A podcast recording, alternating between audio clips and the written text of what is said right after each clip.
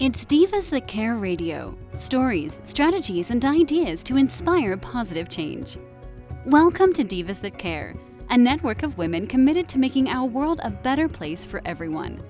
This is a global movement for women, by women, engaged in a collaborative effort to create a better world for future generations.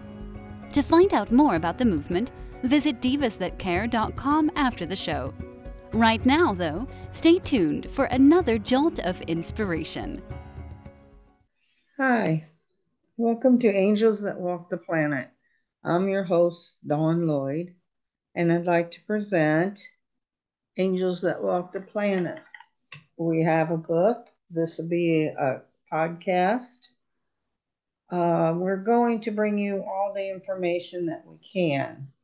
The whole idea is to have your eyes open by the angels that are around you. Just because you don't see them as angels, don't mean they're tr- truly not an angel. And I would like to also explain who I am and why I'm doing this. Um, as I mentioned, I'm the host. My name is Dawn Lloyd. I lived with violence for two thirds of my life. I was a child of domestic violence, and there was also trauma before I was born, as my mom had a gallbladder attack and almost died when I was born. From then on, it was nothing but trauma for me. So then I went on as a child and child of domestic violence. And then I married someone who was very similar to what my dad was uh, except for he was a weightlifter when I met him. Uh, I was also stalked by my in laws. So the violence didn't stop till I was in my 50s. And I always knew down deep there had to be something more than what I was seeing. I felt I had a bigger purpose, but I had no clue what it was, especially as a kid and in my 20s you just want to believe there's something better out there. Well, there truly was. Now, everything that's happened to me, I have turned it into a gift to help others. I've had guns, knives pulled on me.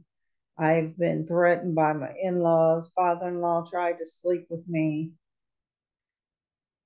Uh, the list just goes on. But that's not who I am but that was the calling I would have on my life to help others. So as I got out, which was in my 50s, the most amazing people showed up in my life. Now, one thing that you'll hear so many people say is, Why didn't you leave? I was married for 19 years. I've been divorced since 2004 and I'm not really sure the date, two or three years after divorce, if that long. Um, he died, not by my hand, but he had COPD and emphysema. And so, even though he refused to divorce me and even told me that he'd make it so expensive I wouldn't be able to afford to divorce him, it took me years it, to get out. It I was dragged back, but when you don't have authority on your on your side, you have nothing. Uh, I finally came to the conclusion that it was better to die than the way I was living. But I had three kids to think of, and my biggest fear is what happens to them if I'm gone. And that is the main thing that kept me going. And I hear people now say what they're going through. And believe me, I get it. After divorce, I also went back to school. And that was hard. But what I had come to realize, it wasn't just the men in my life, but I had also attracted a boss who was very controlling and wanted to be in control of every part of my life in the beginning, I saw that she was helping me, which is what I thought was going on, but it wasn't. It was another control issue. Also, one thing I want you to realize we grew up in a time that you see boys as the one take after their fathers, but the girls can too. So, whether it's the male or female, it's up to us to break those chains that bind our kids so that they have a better life. I am now proud of my kids. I have three grown kids, and they're not listed in violence. However, I do have one daughter that has been known to pick on, uh, be attracted to controlling personality. But here's the thing I do want everybody to know this it's not like they come up and say, Hey, I'm a controlling personality. No, it's just like groomers. They take their time. They're Mr. Nice Guy to everybody. They make you think that you're the best thing that ever happened to them. And then after a while, things start to change. They isolate you, uh, they control you. When I left my husband, um, I was working two jobs, and one I worked with special needs people, and my job wouldn't even let me off to go get the divorce or to get the order of protection, either one. So what I actually did is I clocked out. I told my coworker I clocked out and left, and I said I will be back. They threatened to fire me, and at that point I didn't care. But I had to take my kids in three different directions, each an hour apart, so he could not get all of us at once. And I figured if I went back, he would be coming after me and he wouldn't bother about the kids. It's pretty much that's what happened. I even had a police officer when I took my son to see his dad. I didn't want him to, but he did. He wanted to see him, but not because he loved him. But a kid at that age, he was young, still in school. He want, he knew his dad didn't care, and he could go do whatever he wanted. Well, I kept calling, my son wasn't there. So I called the police and I even brought my divorce papers. And the cop threatened to give my child to his father since I brought him down And I said I had hoped he would talk to him. And it's not always easy for a woman to raise a boy, and vice versa. It's not easy for a man to raise a woman uh, or a girl because you can't think like those. Um, I could not think like a boy. And there's been a lot of single mothers who've done a great job with their boys. But I felt I couldn't give my son enough. He wanted to hunt, he wanted to do so much. And especially me being a city girl, I was born in St. Louis. Then we moved to Madison, Illinois when I was 11 and then when I met my husband, I moved further uh, east. And that's how I got here. And I made up my mind I was not going to raise my child in Madison, Illinois. I wanted to be happy and in the country. And if it wasn't for fathers or farmers, excuse me, that made a difference. And I also want to give a shout out to Dial's Dairy.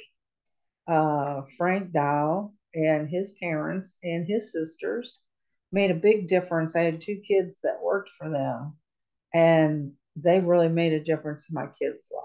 To this day, I'm grateful to them. And if there's anything that they need, we'll be there. And I know it's, it's the same. People underestimate farmers' care, and family means everything, whether it's their family or not. Maybe it's someone else's family who just needs something. So I'm giving a shout out to farmers because Dawes Dairy made a difference in my kid's life. So, and to get back to angels that walk the planet, yes, Dawes would be an angel to us. Not only that, angels that walk the planet, it's I was raised, you look in the sky for the silvery wings, but it's not. It's the everyday people that we meet. And I say every day, they're not really every day, but that's how they see themselves. they don't see themselves through my eyes. And that's what I want to bring you these angels that can see through my eyes and others who have totally changed. So, as you see, as I got out, the most amazing people showed up in my life. And it might be one thing they said, it might be one thing they did, but it was amazing.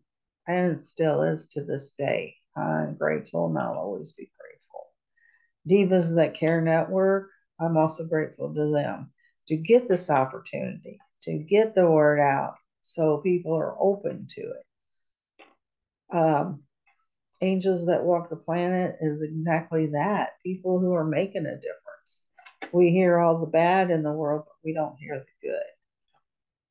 So, this is what it's all about. And I want you to laugh. Maybe somewhere along the line you cry. And if you cry, that's okay, but I want it to come from a place of love, not of fear. And um, the first interview you're going to see, where a coach friend of mine interviews me. This way you can understand what the project's about.